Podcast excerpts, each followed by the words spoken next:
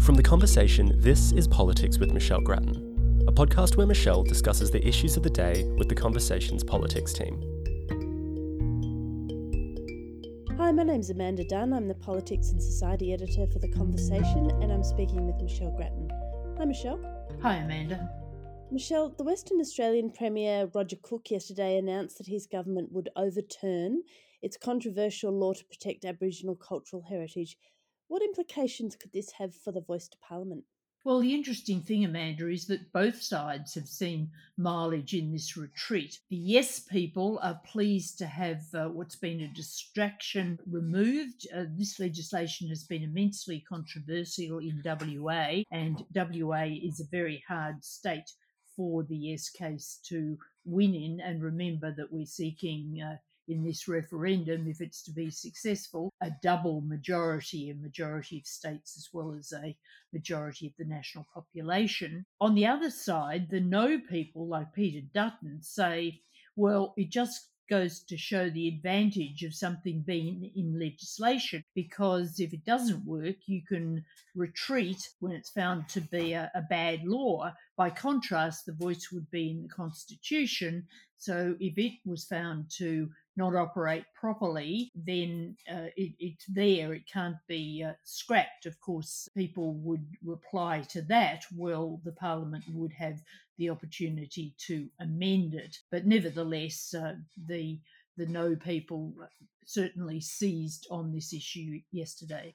All right, and we've had more polling recently showing that support for the voice is continuing to slide in what must be very worrying signs for the government and the Yes campaign. What's happened recently in the last couple of days, Michelle, and how is the political leadership faring with all of this?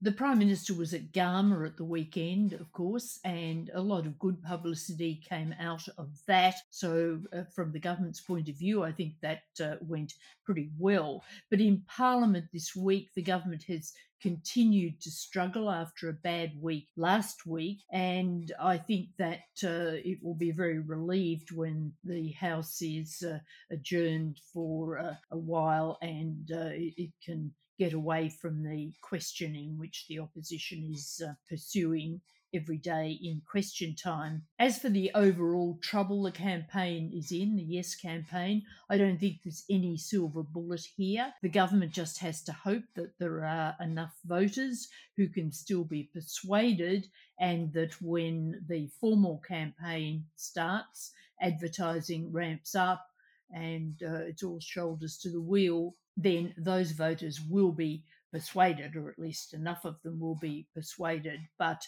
things are not looking good for the Yes case at this moment. All right, Michelle, and on to another matter Israel Palestine relations. The government has announced it will return to the use of the term occupied Palestinian territories and will likely strengthen its objections to what Penny Wong calls illegal Israeli settlements at the ALP National Conference next week. Why is this significant? Palestine is always a very uh, touchy issue in the ALP. What the government is trying to do before the national conference is diffuse that issue as much as possible. Now, we'll We'll see in a week or so whether, in fact, uh, it's it's done enough to do that. But the big issue, the big trouble for the government at that conference will be AUKUS. There's a lot of disquiet among ALP branch members on that. It will be managed. The government uh, won't be rebuffed. The uh, Prime Minister won't uh, find he's voted down, but it will take a lot of management because there's no doubt that there is considerably strong feeling on this matter. And it comes from not just the left, but uh, also from the right of the party. Paul Keating won't be there, of course, but he'll be there in spirit. And you'll remember the big attack that he made on AUKUS and the subs deal a few months ago. All right, Michelle, and we now have the report from the inquiry into the prosecution of former Liberal staffer Bruce Lehrmann over the alleged rape of Brittany Higgins in Parliament House in 2019. But now, even the release of this report has become hotly contested. What's happened here? This has just been an extraordinary story from the start, hasn't it? As you say, we've had the report this week. This was supposed to uh, put some sort of uh, line under things. I think when uh, the uh, ACT government commissioned the inquiry, but uh, now, what we've had out of this is that the report sharply criticised the conduct of the case by the ACT Director of Public Prosecution, Shane Drumgold. He's now resigned, but the former judge who conducted the inquiry, Walter Sofronoff, is under fire himself for giving the report to two media organisations on an embargoed basis ahead of the ACT government considering it. And in one case, ahead of that government even receiving the report. And so now the uh, ACT government's considering whether to take action against him.